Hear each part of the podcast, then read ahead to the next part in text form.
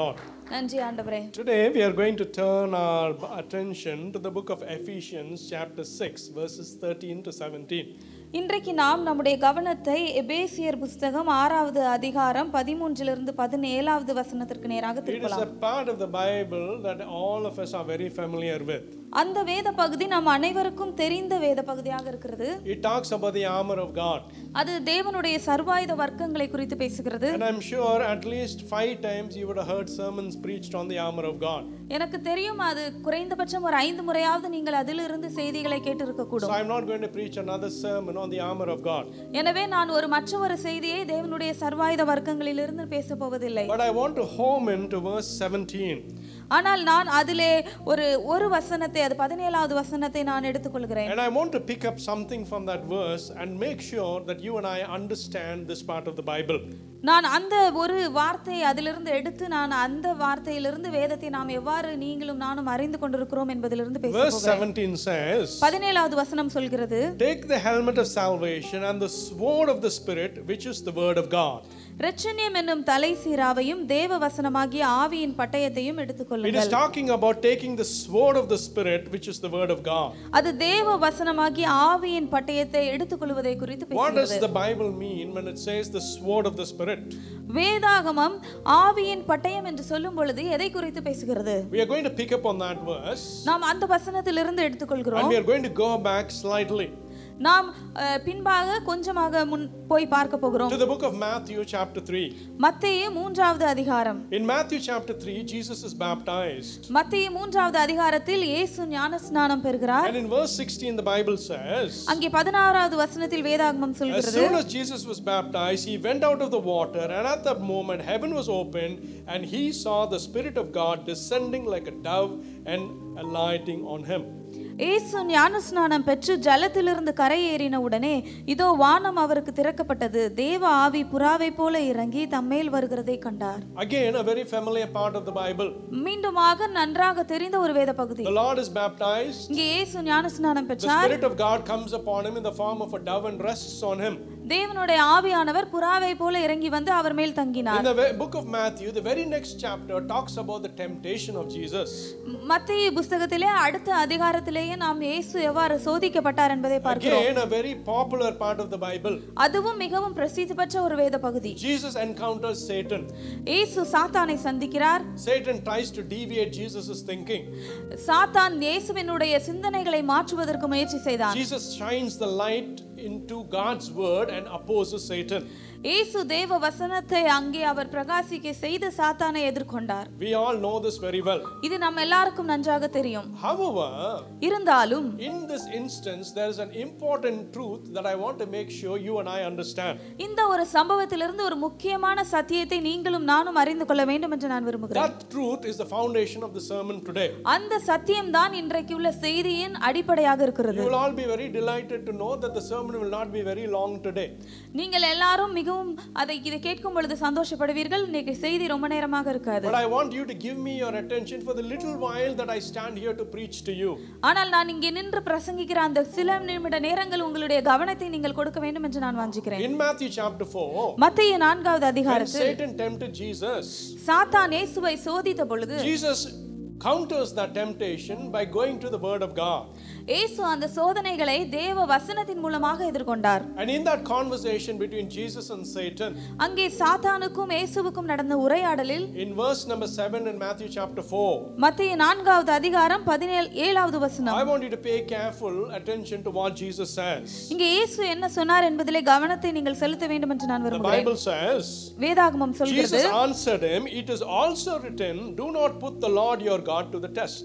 அதற்கு இயேசு உன் தேவனாகிய கர்த்தரை பரீட்சை பாராதிருப்பாயாக என்றும் எழுதியிருக்கிறதே What என்றார் is Jesus saying here? இங்கே இயேசு என்ன சொல்கிறார் He's telling Satan, அவர் சாத்தானை பார்த்து when சொல்கிறார் Satan quotes the Bible to Jesus, அங்கே சாத்தான் வேத வசனத்தை இயேசுவினிடத்தில் மேற்கோள் காட்டிய பொழுது the Lord counters that and says, இயேசு அதற்கு எதிர்மாறாக என்ன சொன்னார் I know what you're saying is written in the Bible. எனக்கு தெரியும் நீ சொல்லுகிறது வேதாகமத்தில் எழுதப்பட்டிருக்கிறது But it is also written, do not put the Lord your God to the test. அவர் சொன்னார் "ஆ- ஆனாலும் தேவனாகிய கத்தரை பரிச்சை பாராதிருப்பாயாக என்றும் எழுதி இருக்கிறதே This word also is what I want you to focus on. இங்கே என்றும் என்ற வார்த்தையை நீங்கள் அதிலே அழுத்தம் கொடுக்க வேண்டும் என்று நான் விரும்புகிறேன் God's word was used by Jesus. தேவனுடைய வார்த்தை இயேசுவால் உபயோகப்படுத்தப்படுகிறது God's word was used by Satan also. தேவனுடைய வார்த்தை சாத்தானாலும் The உபயோகப்படுத்தப்பட்டது question is இங்கே கேள்வி என்னவென்றால் who of them used the sword of the Spirit? இங்கே ஆவியின் அ, பட்டயத்தை இங்கே யார் உபயோகப்படுத்தினார்கள் Because in the என்பது book of Ephesians, we just saw that the word of God is the sword of the Spirit. ஏனென்றால் நாம் எபேசியர் புஸ்தகத்திலே இப்பொழுதுதான் பார்த்தோம் தேவ வசனம் என்பது ஆவியின் பட்டயம் It is also written. இது என்றும் எழுதியிருக்கிறதே This word also is what we are going to focus on today. இங்கே அந்த என்றும் என்ற வார்த்தையை தான் நாம் இப்பொழுது அழுத்தம் கொடுத்து தியானிக்க To போகிறோம் understand why Jesus said it is also written, இயேசு என்றும் எழுதியிருக்கிறதே என்று சொன்னதற்கான காரணம் என்ன we are going back to the book of Genesis. இங்கே நாம் ஆதியாகம புஸ்தகத்திற்கு நேராக Again, போக a போகிறோம் very familiar part of the Bible. அது மீண்டும் எல்லாருக்கும் நன்றாக தெரிந்த ஒரு வேத The பகுதி book of Genesis, chapter 3, verses 3. ஆதியாகமம் மூன்றாவது அதிகாரம் மூன்றாவது வசனம் This is Satan talking to Eve. இங்கே சாத்தான் ஏவாள் இடத்தில் பேசுகிறான் The Bible says, வேதாகமம் சொல்கிறது Now the Satan, the serpent was more crafty than the wild animals the Lord God had made. He said to the woman, Did God really say you must not eat from any tree in the garden? ஆனாலும் தோட்டத்தின் நடுவில் இருக்கிற விருட்சத்தின் கனியை குறித்து தேவன் நீங்கள் சாகாதபடிக்கு அதை புசிக்கவும் அதை தொடவும் வேண்டாம் என்று சொன்னார் என்றால் அப்பொழுது What is the Bible saying? இங்கே வேதாகமம் என்ன சொல்கிறது The Bible is saying that Satan is looking at Eve and asking her a question. இங்கே சாத்தான் ஏவாளை பார்த்து ஒரு கேள்வியை கேட்கிறான் Did God really say that? ஆண்டவர் அப்படி உங்களுக்கு சொன்னாரா என்று கேட்டான் Satan is not denying God's word. இங்கே சாத்தான் தேவனுடைய வார்த்தையை மறுத்து சொல்லவில்லை He's merely raising a question on that word. அவன் தேவனுடைய வார்த்தையிலிருந்து ஒரு கேள்வியை எழுப்புகிறான் He's questioning Eve's understanding of God's word. இங்கே ஏவாளின் புரிந்து கொள்ளுதல் தேவனுடைய வார்த்தையை குறித்து என்னவாக இருக்கிறது என்பதை கேள்வி கேட்கிறான் Satan is manipulating Eve to get her to interpret God's word according to his purpose. இங்கே சாத்தான் தேவனுடைய வார்த்தையை ஏவாள் வித்தியாசமான ஒரு கோணத்திலே அவனுடைய நோக்கத்திற்கு ஏற்றாற்போல் புரிந்து கொள்வதற்கான கேள்வியை கேட்டான் Let me say that again. அதை நான் மீண்டுமாக சொல்கிறேன் Satan wants to manipulate Eve's understanding of God's word for his purpose. சாத்தான் ஏவாளனுடைய புரிந்து கொள்ளுதலை அவனுடைய நோக்கத்திற்கு ஏற்றாற்போல தேவ வார்த்தையின் புரிந்து கொள்ளுதலை மாற்ற Now, நினைத்தான் when we go back to the book of Matthew, chapter 4, நாம் மத்திய நான்காவது அதிகாரத்திற்கு போகும் பொழுது and verse 5 and 6, the Bible says, ஐந்து ஆறிலே வேதாகமம் சொல்கிறது Then the devil took him to the holy city அப்பொழுது சாத்தான் அவரை பரிசுத்த நகரத்திற்கு கொண்டு and had him stand on the highest point in the temple. அங்கே அவர் தே- அவரை தேவாலயத்தின் உப்பரிக்கையின் மேல் நிறுத்தினான் If you are the Son of God, he said, throw yourself down, for it is written, He will command His angels concerning you, and they will lift you up in their hands, so that you will not strike your foot against the stone. நீர் தேவனுடைய குமாரனே ஆனால் தாள குதியும் ஏனெனில் தம்முடைய தூதர்களுக்கு உம்மை குறித்து கட்டளையிடுவார் உமது பாதம் கல்லில் இடராதபடிக்கு அவர்கள் உம்மை கைகளில் ஏந்தி கொண்டு போவார்கள் என்பதா எழுதியிருக்கிறது என்று சொன்னான் Satan சாத்தான் is quoting from the book of Psalm 91, சங்கீதம் தொண்ணூத்தி ஒன்றிலிருந்து ஒரு வார்த்தையை குறிப்பிடுகிறான் and he's telling Jesus, அதை அவர் இயேசுவின் இடத்தில் It is சொல்கிறார் written, இங்கு இவ்வாறு எழுதியிருக்கிறது The Lord will not like let your feet strike against a stone. உம்முடைய கால்கள் கல்லில் இடராதபடிக்கு பார்த்துக் கொள்வார் தேவன் என்று Once again, மீண்டுமாக Satan is not denying what the Lord said. இயேசு- தேவன் சொன்னதை சாத்தான் மறுக்கவில்லை He's merely raising a question to gather the understanding of God's word. இங்கே தேவனுடைய வார்த்தையை குறித்த புரிந்து கொள்ளுதலை அவன் சோதிப்பதற்கான கேள்வியை கேட்டான் When he did that to Eve, அவன் அதை சா- ஏ- ஏவாளிடத்தில் செய்த பொழுது Eve fell for that. அங்கே ஏவாள் அதிலே விழுந்து விட்டார்கள் But when he does that to Jesus, ஆனால் அதை இயேசுவின் இடத்தில் அவன் செய்த பொழுது Jesus doesn't fall for it. இயேசு அதனிடத்தில் அந்த இடத்தில் விழுந்து போகவில்லை He says, அவர் சொல்கிறார் I know it is written like that in the book of Psalm 91, சங்கீதம் தொண்ணூத்தி ஒன்றிலே அவ்வாறு எழுதப்பட்டிருக்கிறது எனக்கு எனக்கு தெரியும் but it is also written. ஆனால் இவ்வாறும் எழுதியிருக்கிறது என்று சொன்னார் And Jesus quotes from the book of Deuteronomy அப்பொழுது இயேசு உபாகமத்திலிருந்து குறிப்பிட்டு சொன்னார் My brothers and sisters in Christ, கிறிஸ்துக்குள் பிரியமான சகோதர சகோதரிகளே today இன்றைய சோதனைக்கு Satan uses a similar strategy with you and I. உங்களிடத்திலும் என்னிடத்திலும் சாத்தான் அப்படிப்பட்ட ஒரு காரியத்தை He உபயோகப்படுத்துகிறான் manipulates our understanding of God's word. அவன் நம் தேவனுடைய வார்த்தையை குறித்த புரிந்து கொள்ளுதலை அவன் மாற்றுகிறான் He wants us to interpret it the way He wants us to do it. அவன் அஹ், தேவனுடைய வார்த்தையை குறித்த வியாக்கியானத்தை அவனுக்கு ஏற்றார் போல் செய்கிறான் Some of us, நம்மில் சிலர் our understanding of God's word தேவனுடைய வார்த்தையை குறித்ததான is நம்முடைய not புரிந்து as கொள்ளுதல் how God wants us to understand it. அது தேவன் எவ்வாறு நாம் புரிந்து கொள்ள வேண்டும் என்பது போல் இல்லாமல் It might be an understanding that Satan wants you to have on God's word. அது சாத்தான் நாம் எவ்வாறு தேவ வார்த்தையை புரிந்து கொள்ள வேண்டும் என்பது போல இருக்கிறது As Christians, நாம் கிறிஸ்தவர்களாக you and I believe we are wielding the spirit of with the sword of the spirit. நான் நீங்களும் நானும் நாம் தே ஆவியின் பட்டயத்தை கையாளுகிற காரியத்தை அறிந்திருக்கிறோம் But in times, this sword that is in our hand, ஆனால் நான் ஒரு சில நாட்களிலே நம் கையில் இருக்கிற ஆவியின் பட்டயம் is it according to what God gives us in His word or what Satan has manipulated? அது தேவன் அவருடைய வார்த்தையில் எவ்வாறு கொடுத்திருக்கிறாரோ அது போல் இருக்கிறதா இல்லை என்றால் சாத்தான் விருப்பத்திற்கு ஏற்றார் போல் இருக்கிறதா So, where we have gone so far, நாம் இதுவரைக்கும் எது- எது எதுவரைக்கும் I வந்திருக்கிறோம் started from the book of Ephesians, நாம் எபேசியரிலிருந்து ஆரம்பித்தேன் emphasize that God's word is the sword of the spirit, தேவனுடைய வார்த்தை ஆவியின் பட்டயம் என்பதை வலியுறுத்தினேன் took you through an example of how Jesus used the sword of the spirit to counter Satan.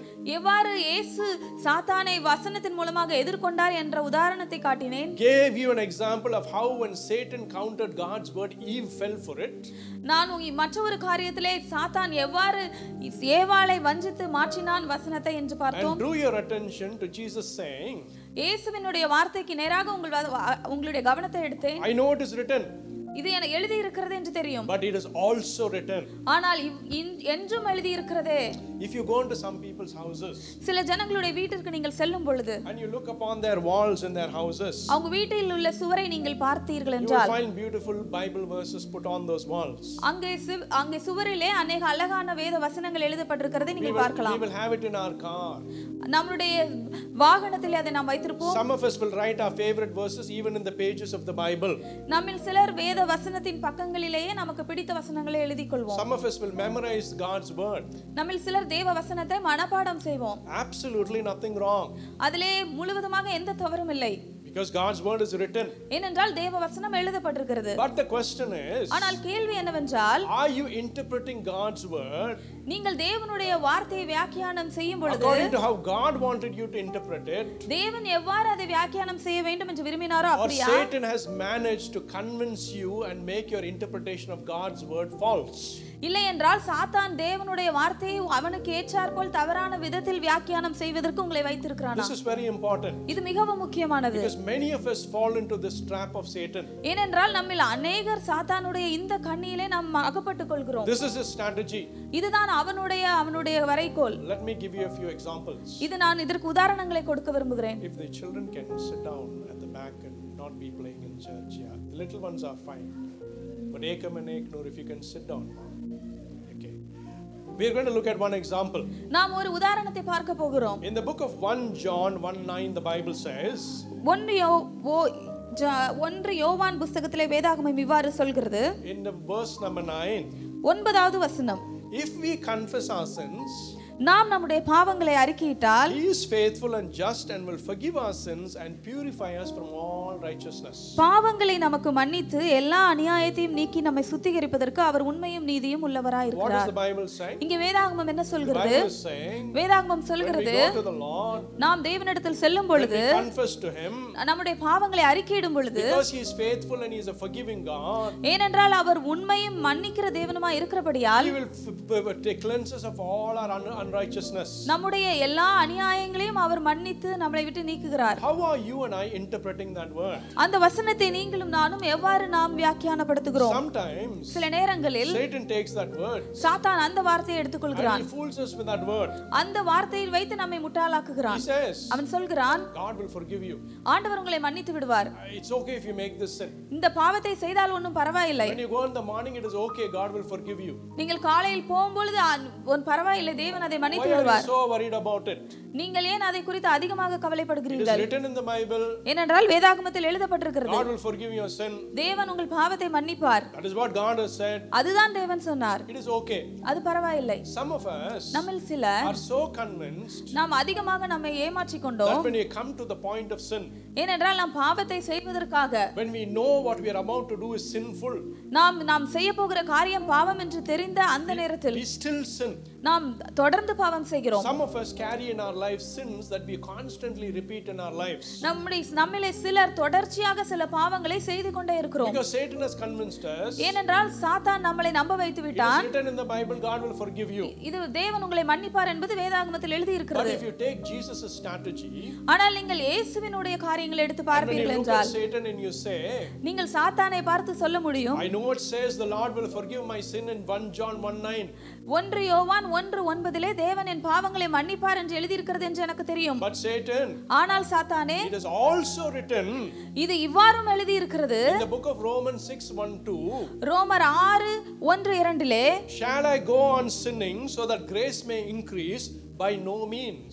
நான் பாவங்களை தொடர்ந்து செய்யும் பொழுது கிருபை பெறுகிறது என்பதால் பாவம் செய்ய முடியுமா By no means.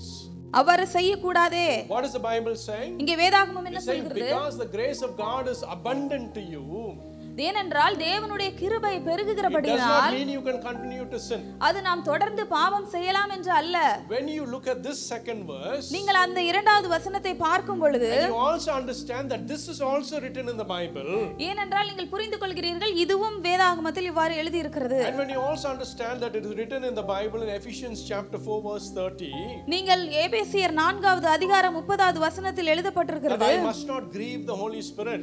நாம் தேவனுடைய ஆவியை துக்கப்படுத்தாமல் இருக்க வேண்டும் It is true you want to experience God's forgiveness. அது உண்மைதான் நாம் தேவனுடைய மன்னிப்பை நாம் அனுபவிக்க வேண்டும் And when Satan convinces it's okay to sin, God will forgive you. சாத்தான் நம்மளை நம்ப வைக்கிறான் இது பாவம் செய்வது சரிதான் ஏனென்றால் தேவன் உங்களை மன்னித்து விடுவார் Our mind should say, நம்மளுடைய சிந்தனை இவ்வாறு சொல்ல it is வேண்டும் also written இது இவ்வாறும் எழுதி இருக்கிறது that I cannot continue in sin. நான் பாவத்திலே தொடர்ந்து இருக்க Because முடியாது God's grace is, is there and He is faithful. ஏனென்றால் தேவனுடைய கிருபை இருக்கிறது அவர் உண்மையுள்ளவர் But I cannot continue in sin. ஆனால் நான் பொ- தொடர்ந்து பாவம் செய்ய You முடியாது see what I am saying here, brothers and sisters in Christ. இங்கே நான் என்ன சொல்கிறது சொல்கிறேன் என்பதை புரிகிறதா Many a சகோதர சகோதரிகளே, அநேக நேரங்களில் When we isolate God's words in the Bible, நாம் தேவனுடைய வார்த்தையை ஒரு இடத்தில் வைத்து தனிமைப்படுத்தும் and பொழுது we don't understand everything else that is written about that topic in the Bible, நாம் அந்த தலைப்பிலே வேதாகமத்திலே எழுதப்பட்டுள்ள மற்ற வசனங்களை எல்லாம் புரிந்து கொள்ளாமல் Satan will use the same strategy he used to Jesus. சாத்தான் அவனுடைய தந்திரமாக அவன் தேவனிடத்தில் இயேசுவினிடத்தில் உபயோகப்படுத்தின அதே காரியத்தை நம்மிடத்தில் உபயோகப்படுத்துவான் He'll say, அவன் சொல்வான் It's written, God will not let your foot dash against a stone. அவர் தேவன் உம்முடைய பாதம் கல்லில் இடராதபடிக்கு ஏந்திக் கொள்வாரே என்று But சொன்னான் when we know everything else about that topic written in the Bible, ஆனால் நமக்கு அந்த தலைப்பிலே வேதாகமத்தில் எழுதப்பட்டுள்ள மற்ற எல்லா காரியங்களும் we can தெரியும் பொழுது stand up to Satan and say, நான் சா- நாம் சாத்தானுக்கு விரோதமாக நின்று சொல்ல முடியும் Satan, சாத்தானே it is also written. இவ்வாறும் எழுதியிருக்கிறது Am I making sense to you? நான் உங்களுக்கு புரியும்படி சொல்கிறேனா Hallelujah. Hallelujah Hallelujah. Hallelujah. The second example we are going to look at நாம் பார்க்க போகிற இரண்டாவது உதாரணம் is the book of Proverbs, chapter 3, அது நீதிமொழிகள் மூன்றாவது அதிகாரம் verses 9 and 10. ஒன்பது மற்றும் பத்தாவது வசனம் The Bible says, வேதாகமம் சொல்கிறது Honor the Lord with your wealth, with the first fruits of all your crops. Then the barns you will be filled and overflowing, and your vats will brim over with new wine. அங்கே நாம் பார்க்கிறோம் உன் பொருளாலும் உன் எல்லா விளைவின் முதற் பலனாலும் கத்தரை கனம் பண்ணு அப்பொழுது உன் களஞ்சியங்கள் பூரணமாய் நிரம்பும் உன் ஆலைகளில் திராட்சை ரசம் புரண்டோடும் What is the Bible saying? இங்கே வேதாகமம் என்ன The சொல்கிறது Bible is saying, வேதாகமம் சொல்கிறது let us honor God with our first fruits. நீங்கள் தேவனை உங்களுடைய விளைவின் முதற் பலனால் கனம் பண்ண வேண்டும் And God says, when you do that, தேவன் சொன்னார் நீங்கள் அதை செய்யும் பொழுது your barns will be overflowing, உங்களுடைய களஞ்சியங்கள் நிரம்பும் என்று சொன்னார் and your vats will be full of new wine. உன் ஆலைகளில் திராட்சரசம் புரண்டோடும் என்று The சொன்னார் Lord is saying, தேவன் சொன்னார் whatever you honor me with, நீங்கள் எதெல்லாம் கொண்டு என்னை கனம் பண்ணுகிறீர்களோ in response you will be blessed. அதற்கு விளைவாக நீங்கள் ஆஸ்- ஆசீர்வதிக்கப்படுவீர்கள் In the book of Luke 6:38, the Bible says, லூகா ஆறாவது அதிகாரம் முப்பதாவது வசனத்தில் வேதாகமம் சொல்கிறது Give and it will be given to you. கொடுங்கள் அப்பொழுது உங்களுக்கு கொடுக்கப்படும் A good measure, pressed down, shaken together, running over, will be poured into your lap. For with the measure you use, it will be measured to you. அமுக்கி குலுக்கி சரிந்து விழும்படி நன்றாய் அளந்து உங்கள் மடியிலே போடுவார்கள் நீங்கள் எந்த அளவினால் அளக்கிறீர்களோ அந்த அளவினால் உங்களுக்கும் அளக்கப்படும் What என்றார் does the Bible say? இங்க வேதாகமம் என்ன When you சொல்கிறது give to the Lord, நீங்கள் தேவனுக்கு கொடுக்கும் the பொழுது Lord will give back to you. ஆண்டவர் உங்களுக்கு மறுபடியும் அதை கொடுப்பார் He will give back to you overflowingly blessings. அவர் உங்களுக்கு திருப்பி கொடுக்கும் பொழுது அது ஆ, விழு சரிந்து விழத்தக்கதாக அதிகமாக இருக்கும் We know these two verses well. இந்த இரண்டு வசனங்கள் நமக்கு நன்றாக தெரியும் Many Christians today, அநேக கிறிஸ்தவர்கள் இன்றைக்கு their first fruits they take it to the church. அவர்கள் முதற்கனியை தே- ஆலயத்திற்கு எடுத்துக்கொண்டு They வருவார்கள் take it and give it to the church, saying, Lord, I'm honoring you with what you have given me. அவர்கள் கொண்டு வந்து சபைக்கு கொடுத்து தேவனே நான் உம்மை கனம் பண்ணுகிறேன் நீங்கள் எனக்கு கொடுத்ததிலிருந்து என்று I சொல்வார்கள் know, Lord, you have promised ஆண்டவரே எனக்கு தெரியும் நீர் வாக்கு that when I கொடுத்திருக்கிறீர் give it to the church, Lord, நான் சபைக்கு அதை கொடுக்கும் பொழுது you will bless me so much that my barns will overflow. நீர் என்னை அதிகமாக ஆசீர்வதிக்க வதிப்பீர் அப்பொழுது என் களஞ்சியங்கள் நிரம்பி வழியும் That is true. அது உண்மைதான் When you give to God, God always blesses you tenfold. நீங்கள் தேவனிடத்தில் கொடுக்கும் பொழுது ஆண்டவர் கண்டிப்பாக உங்களுக்கு அது பத்து மடங்காக திருப்பி கொடுக்கிறார் But the Bible also says ஆனால் வேதாகமம் இப்- இவ்வாறும் சொல்லுகிறது in Matthew chapter 5, மத்திய ஐந்தாவது அதிகாரத்திலே verses 23 24, இருபத்தி மூன்று மற்றும் இருபத்தி நான்காவது this is the வசனத்தில் Lord Jesus speaking. இது இயேசுவே சொன்ன காரியம் He says, அவர் சொன்னார் Therefore, if you are offering a gift at the altar and there you remember that your brother and sister has something against you, leave your gift there in the front of the altar. First go and be reconciled and then come and offer the gift. ஆகையால் நீ பலிபீடத்தின் இடத்தில் உன் காணிக்கையை செலுத்த வந்து உன் பேரில் உன் சகோதரனுக்கு குறை உண்டென்று அங்கே நினைவு கூறுவாயாகில் அங்கேதானே பலிபீடத்தின் முன் உன் காணிக்கையை வைத்துவிட்டு போய் முன்பு உன் சகோதரனோடே ஒப்புரவாகி பின்பு வந்து உன் காணிக்கையை செலுத்து What is the Bible saying? here? இங்க வேதாகமம் என்ன சொல்கிறது Even this verse is written about giving to God. இந்த வார்த்தையும் கூட தேவனுக்கு கொடுப்பதை குறித்து தான் சொல்கிறது The Lord says, இங்க தேவன் சொன்னார் When you give to me and honor me, I will bless you. நீ என்னை கொடுத்து கனம் பண்ணும் பொழுது நான் உன்னை ஆசீர்வதிப்பேன் But He's saying, when you bring your offering, ஆனால் அவர் சொன்னார் நீ உன் காணிக்கையை கொண்டு வரும் if பொழுது you have anything against your brother, உன் சகோதரனுக்கு உன் பேரில் குறை இருக்கும் என்றால் First, go and be reconciled. முதலாவது நீ போய் அங்கே ஒப்புரவாகு As Christians in church today, கிறிஸ்தவர்களாக இன்றைக்கு நாம் சபையில் இருக்கும் பொழுது how many of us, when we give to the church, நம்மில் எத்தனை பேர் நாம் சபைக்கு கொடுக்கும் we பொழுது are able to give with a clear conscience? நம்மால் சுத்த இருதயத்தோடு அதை கொடுக்க We're முடியும் saying, Lord, I have no grudge against anyone. ஆண்டவரே நான் யாரிடத்திலும் எந்த வெறுப்பும் இல்லை I do not carry hatred against anyone, Lord. நான் யாருக்கு விரோதமான கரப் கசப்பையும் நாம் சும- சுமந்து I am கொள்ளவில்லை reconciled with everyone around me, Lord. என்னை சுற்றி இருக்கிற எல்லாரோடும் நான் ஒப்புரவாக இருக்கிறேன் Because that is what the Bible says. எனவே அதுதான் வேதாகமம் சொல்கிறது It is written, you must give to God. இதிலே நீங்கள் தேவனுக்கு கொடுக்க வேண்டும் என்று But எழுதியிருக்கிறது it is also written, ஆனால் அது இவ்வாறும் எழுதியிருக்கிறது before you give, you must forgive those you carry a grudge on. நீங்கள் அதை தேவனுக்கு கொடுப்பதற்கு முன்பாக நீங்கள் யாருக்கு விரோதமாக வெறுப்பு வைத்திருக்கிறீர்களோ அதையெல்லாம் மன்னிக்க வேண்டும் Many times in the world today, அநேக நேரங்களில் இந்த உலகத்தில் இன்றைக்கு Satan has convinced people சாத்தான் ஜனங்களை இவ்வாறு நம்ப You வைத்திருக்கிறான் go give to the church, நீங்கள் போய் சபைக்கு கொடுக்கும் பொழுது you will be blessed. நீங்கள் ஆசீர்வாதமாயிருப்பீர்கள் Many people exploit that too. அநேக ஜனங்கள் அதை அவர்கள் செய்கிறார்களும் கூட But in the strategy of Jesus, ஆனால் தேவனுடைய அடிப்படையில் it is பார்க்கும் பொழுது also written அது இவ்வாறும் எழுதியிருக்கிறது that unless you forgive your brother, the Lord is not willing to accept your offering. நீங்கள் உங்கள் சகோதரனை மன்னிக்காத வரைக்கும் அங்கே தேவன் உங்கள் காணிக்கையை ஏற்றுக்கொள்ள தயாராக Am இல்லை I making sense to you, brothers and sisters in Christ? நான் உங்களுக்கு புரியுமாக புரியும்படி சொல்கிறேனா சகோதர சகோதரி Sometimes we take God's word, சில நேரங்களில் நாம் தேவ வ- வார்த்தையை we எடுத்துக்கொள்கிறோம் take it in isolation, நாம் அதை ஒரு அடிப்படையில் we எடுத்துக்கொள்கிறோம் cling to it, நாம் அதை பிடித்துக் கொள்கிறோம் and we do not pay attention to other things in the Bible written exactly about the same subject. ஆனால் அதே த- கா- பாடத்தை குறித்து வேதாகமத்திலே மற்ற இடத்தில் எழுதப்பட்டுள்ள வசனங்களுக்கு நாம் கவனத்தை கொடுப்பதில்லை Here's my last example. இன்- இங்கே என்னுடைய கடைசி உதாரணம் In the book of Isaiah 58 11, ஈசாயா ஐம்பத்தி எட்டாவது அதிகாரம் பதினோராவது வசனம் The Bible says, வேதாகமம் சொல்கிறது You will be like a well watered garden, like a spring whose water never fails. அங்கே நீங்கள் நீ நீர்ப்பாய்ச்சலான தோட்டத்தை போலவும் வற்றாத நீரூற்றை போலவும் இருப்பாய் என்று சொல்கிறது This is very popular in Christian world today. இன்றைக்குள்ள கிறிஸ்தவ உலகத்தில் அது மிகவும் பிரசித்தி பெற்ற Many வார்த்தை placards, அநேக வசன வா- அட்டைகள் பார்ப்போம் many stickers. அநேக அங்கே ஸ்டிக்கர்ஸ் நம்ம It will பார்க்கிறோம் be there, you will be a well watered garden. அதிலே இருக்கும் நீ நீர்ப்பாய்ச்சலான தோட்டத்தை போல் இருப்பாய் We claim this promise. நாம் அந்த வாக்குத்தத்தை நாம் சுதந்திரித்துக் We கொள்வோம் say it is written this way. நாம் சொல்லுவோம் அது இவ்வாறு When எழுதப்பட்டிருக்கிறது we pray to God, we will say, நாம் தேவனை நோக்கி ஜெபிக்கும் பொழுது Lord, you சொல்லுவோம் said you will make me like a well watered garden, Lord. ஆண்டவரே நீர் எனக்கு சொல்லி இருக்கிறீர் நீ நீர்ப்பாய்ச்சலான தோட்டத்தை I போல் will be இருப்பாய் like a என்று spring whose water never fails, Lord. ஆண்டவரே நான் ஒரு ஒரு வற்றாத நீரூற்றை போல இருப்பேன் என்று சொல்வோம் But the very next verse in that same part of the Bible, ஆனால் அதே வேத பகுதியிலே அதற்கு அடுத்த வசனம் இவ்வாறு the, சொல்கிறது book before, the verse before it, அதற்கு முன்பாக உள்ள வசனம் இவ்வாறு இருக்கிறது this is what the Bible says. அது இவ்வாறு வேதாகமம் சொல்கிறது If you do away with your yoke of oppression, with the pointing finger of malicious talk, and if you spend yourselves on behalf of the hungry and satisfy the needs of the oppressed, then you will be like a watered garden. அங்கே வேதாகமம் சொல்கிறது பசியுள்ளவனிடத்தில் உன் ஆத்துமாவை சாய்த்து சிறுமைப்பட்ட ஆத்துமாவை திருப்தியாக்கினால் அப்பொழுது இருளில் உன் வெளிச்சம் உதித்து உன் அந்தகாரம் மத்தியானத்தை போலாகும் What do we do? நாம் என்ன செய்கிறோம் We take God's word, நாம் தெய்வ வார்த்தையை it எடுத்துக்கொள்கிறோம் is very applicable to us and we like it. நாம் அதை விரும்பும் பொழுது அதை நாம் நமக்கு ஏற்றாற்போல் அதை நமக்கு Satan has அபியாசப்படுத்துகிறோம் convinced us, oh, God has said you will be like a watered garden. சாத்தான் நம்மளை நம்ப வைத்திருக்கிறான் நீ தேவன் சொன்னார் நீ நீர்ப்பாய்ச்சலான தோட்டம் என்று Don't worry, என்னை கவலைப்படாதே your springs will never fail. உன்னுடைய இலைகள் ஒரு நாளும் And உதிர்வதில்லை we are very convinced with that truth. நாம் அந்த ஒரு உண்மையிலே நாம் மிக அதிகமாக To சந்தோஷப்படுகிறோம் such an extent, ஒரு ஒரு எல்லை வரைக்கும் that we don't pay attention to the other thing that is written. நாம் எழுதப்பட்டுள்ள மற்ற வார்த்தைகளுக்கு அதிகமான கவனத்தை கொடுப்பதில்லை And in that verses 9 and 10, the Bible says, அந்த ஒன்பது மற்றும் பத்தாவது வசனத்தில் வேதாகமம் talks சொல்கிறது about malicious talk. அது ம, தே- தீங்கான ஒரு காரியங்களை குறித்து You பேசுகிறது know what this malicious talk is? உங்களுக்கு அந்த தீமையான வார்த்தைகள் என்றால் என்ன The என்று Lord is தெரியுமா saying when you don't have this malicious talk, வேதாகமம் சொல்கிறது அந்த தீங்கான வா- பேச்சுகள் உங்களுக்கு that இல்லாமல் is இருக்கும் பொழுது when you will be like a watered garden. அப்பொழுதுதான் நீ அங்கு நீர்ப்பாய்ச்சலான தோட்டம் என்று How சொன்னார் many of us in church today இன்றைக்கு சபையிலே நம்மில் அநேகர் have spoken about somebody else behind their backs? நாம் அநேகர் மற்றவர்களை குறித்து அவர்களுக்கு பின்னாக இருந்து பேசி இருக்கிறோம் Malicious talk is slander.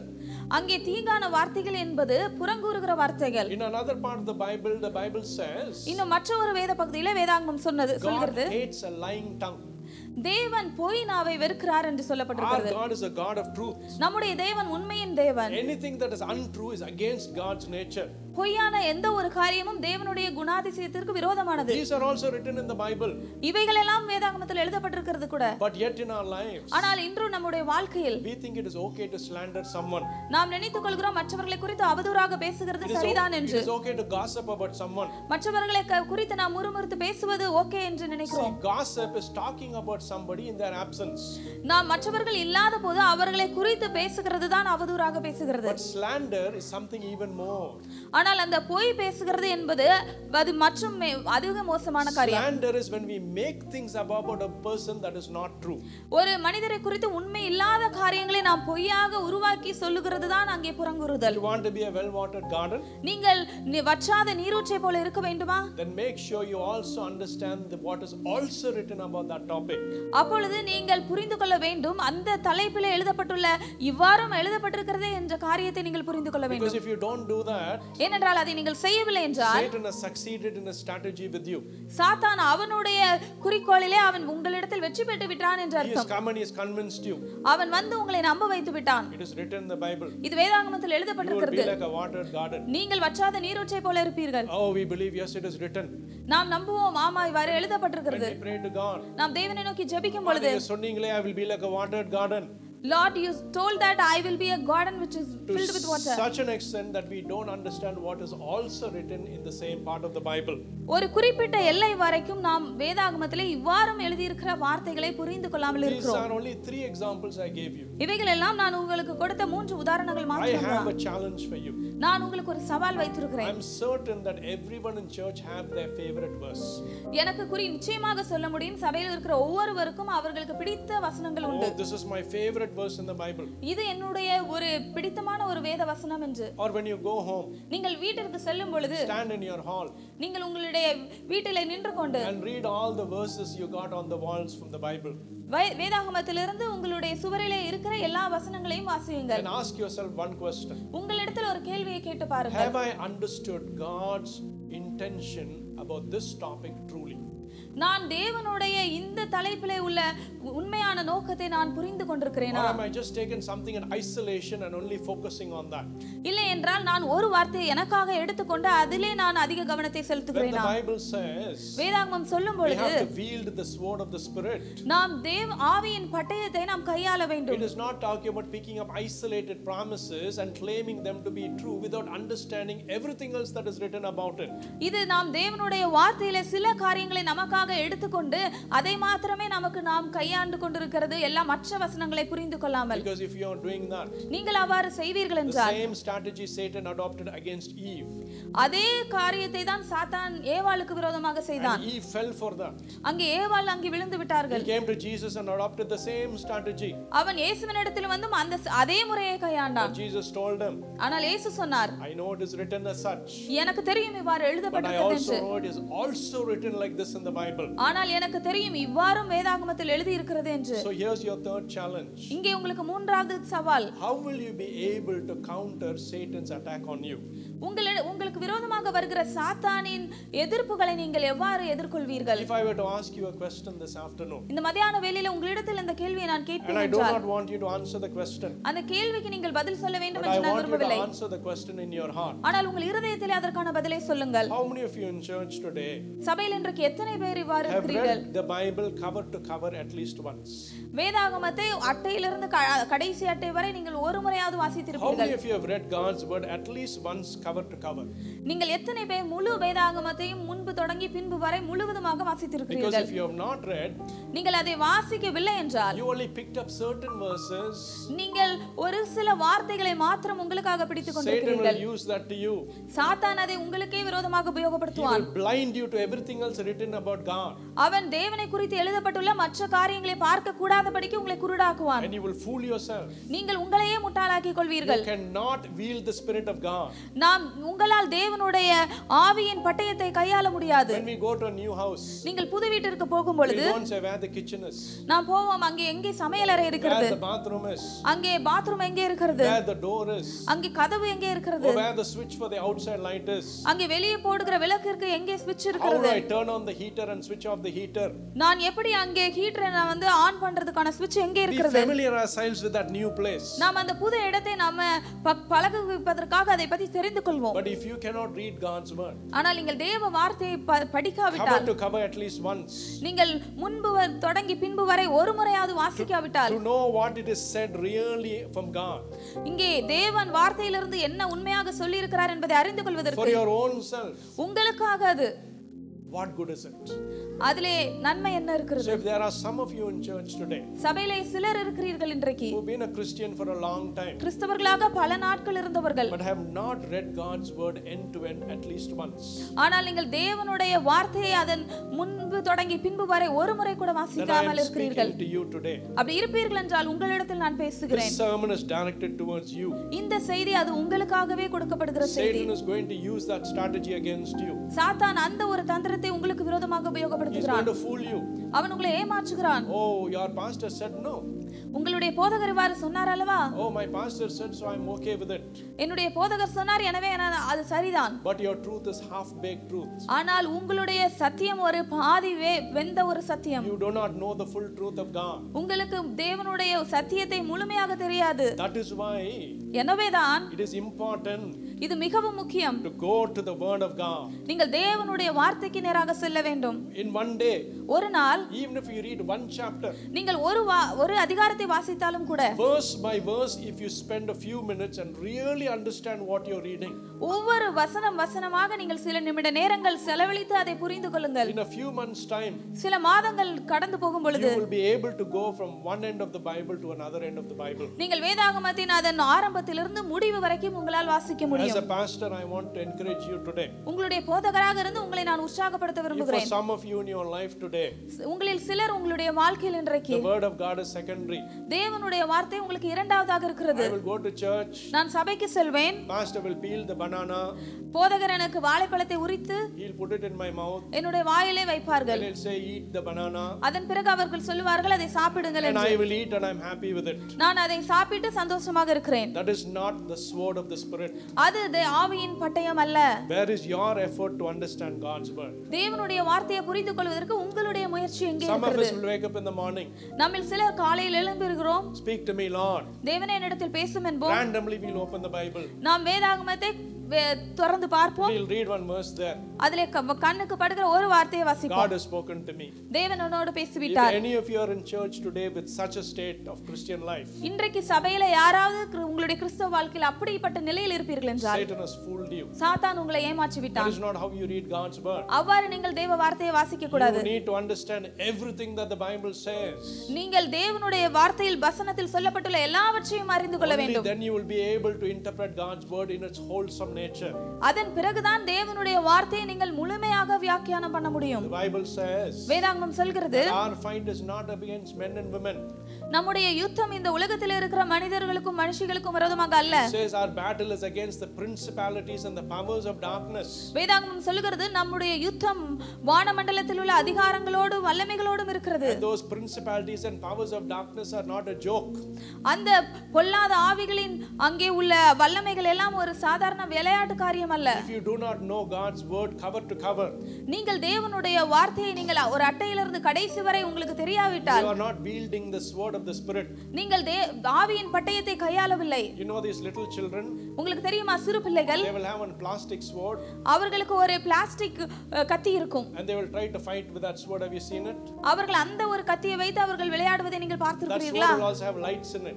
அந்த அவர்களுடைய பட்டயத்திற்கு விளக்குகள் இருக்கும் Sometimes that sword will also make a noise. அஹ், சில நேரங்களிலே அந்த ஒரு பட்டயம் அவர்களுக்கு சத்தத்தையும் If ஏற்படுத்தும் you do not know the complete word of God, உங்களுக்கு தேவனுடைய வார்த்தை முழுமையாக தெரியாவிட்டால் you are fighting Satan with a plastic sword.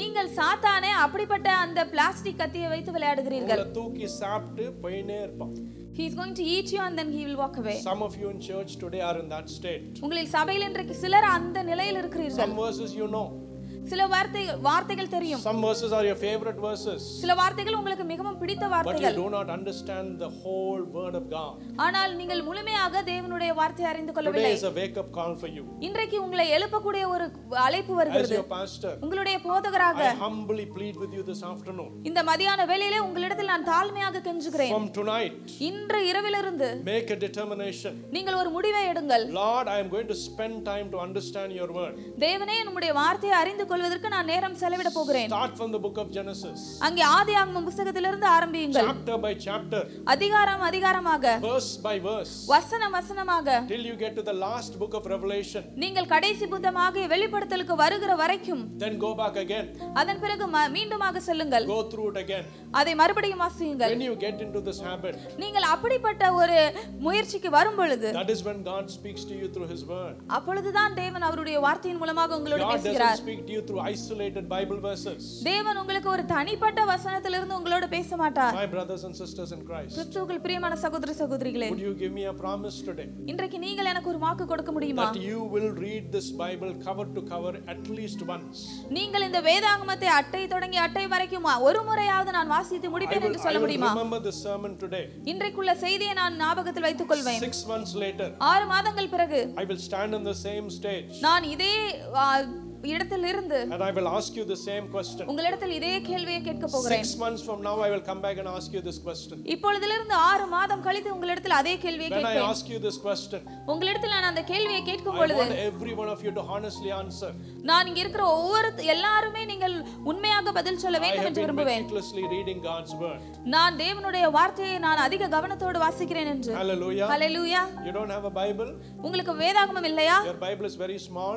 உங்களுடைய வேதாகமம் சிறியதாக The இருக்கிறதா words in your Bible are very small. உங்களுடைய வேதாகமத்தில் இருக்கிற வசனங்கள் சிறியதாக இருக்கிறதா I can't read the Bible it's so small. என் வசனம் சிறியதாக இருக்கிறபடியால் என்னால் வாசிக்க முடியவில்லை என்று Come சொல்கிறீர்களா and tell me. என்னிடத்தில் வந்து I சொல்லுங்கள் will get you a brand new Bible with the favorite color, with the favorite binding, that and of what pleases you. நான் உங்களுக்காக ஒரு வேதாகமத்தை உங்களுக்கு பிடித்த கலரிலே உங்களுக்கு பிடித்த அந்த பைண்டிங் முறைப்படி செய்த ஒரு ப- Within two வேதாகமத்தை days, I வாங்குவேன் will give you that Bible. உங்களுக்கு இரண்டு நாளிலேயே பைபிளை உங்களுக்கு நான் Or are you கொடுப்பேன் saying I don't have time? நீங்கள் எனக்கு நேரமில்லை என்று சொல்கிறீர்களா Morning early, I have to wake up and do this 101 things. நான் காலையில இருந்து சாயங்காலம் வரைக்கும் இந்த நூத்தி ஒரு காரியங்களை செய்ய வேண்டியது இருக்கிறது If you cannot allocate time to the Lord, நீங்கள் தேவனுக்கு வே நேரத்தை கொடுக்க முடியாவிட்டால் Your excuses will continue for years and years and years. உங்களுடைய அ- அப்படிப்பட்ட பதில்கள் உங்களுக்கு வருடங்களாக வந்து கொண்டே இருக்கும் I do not want you to be like that. நீங்கள் அவ்வாறு இருக்க வேண்டும் என்று நான் விரும்பவில்லை Satan came to Jesus சாத்தான் இயேசுவினிடத்தில் வந்தான் and he said, It is written in the Bible. அவன் சொன்னான் இது இவ்வாறு எழுதப்பட்டிருக்கிறது The வேதாகமத்தில் Lord looked at Satan and said, தேவன் சாத்தானை பார்த்து சொன்னார் Yes, I know it is written. ஆம் எனக்கு தெரியும் இது இவ்வாறு But do எழுதியிருக்கிறது you know it is also written? ஆனால் உனக்கு தெரியுமா அது இவ்வாறும் How எழுதியிருக்கிறது was he able to quote from the Psalms? நீ அவர் அவன் ச- சங்கீதத்திலிருந்து சொன்னான் He knew God's word meticulously. அவனுக்கு வேதாகமங்கள் எல்லாம் நன்றாக தெரிந்திருந்தது If there is a foundation for every Christian, it is the word of God. ஒவ்வொரு கிறிஸ்தவர்களுக்கும் ஒரு அஸ்திவாரம் இருக்கும் என்றால் அது தேவனுடைய வார்த்தை I am sorry if I have been a bit harsh with some of you today. உங்களிடத்தில் சிலரிடத்தில் நான் கடினமாக நடந்திருப்பேன் என்றால் அதற்காக நான் இன்றைக்கு But what வருந்துகிறேன் I and Christy have stand here and declared is the truth of God. ஆனால் இப்பொழுது இங்கே போதகரும் நானும் என்று சொல்லுகிற அறிவிக்கிற காரியங்கள் அது தேவனுடைய சத்தியமான வார்த்தை You cannot identify to be a Christian if you do not know the word of God. நீங்கள் உங்களை கிறிஸ்தவர்கள் என்று தேவனுடைய வார்த்தையை தெரியாமல் சொல்லிக்கொள்ள முடியாது You cannot take things in isolation and say you know the word of God. நீங்கள் காரியங்களை தனிப்பட்ட விதத்தில் எடுத்துக்கொண்டு அது நான் எனக்கு தேவ வார்த்தை தெரியும் என்று சொல்ல முடியாது Complete understanding of God's word. தேவனுடைய வார்த்தை குறித்த முழுமையான புரிந்து கொள்ளுதல் வேண்டும் It's not late today. இது இன்றைக்கு காலதாமதமா இல்ல Go home and start today. நீங்கள் வீட்டிற்கு சென்று இன்றைக்கு ஆரம்பியுங்கள் Hallelujah. Hallelujah Hallelujah. Thank you, Lord. Thank you, Jesus.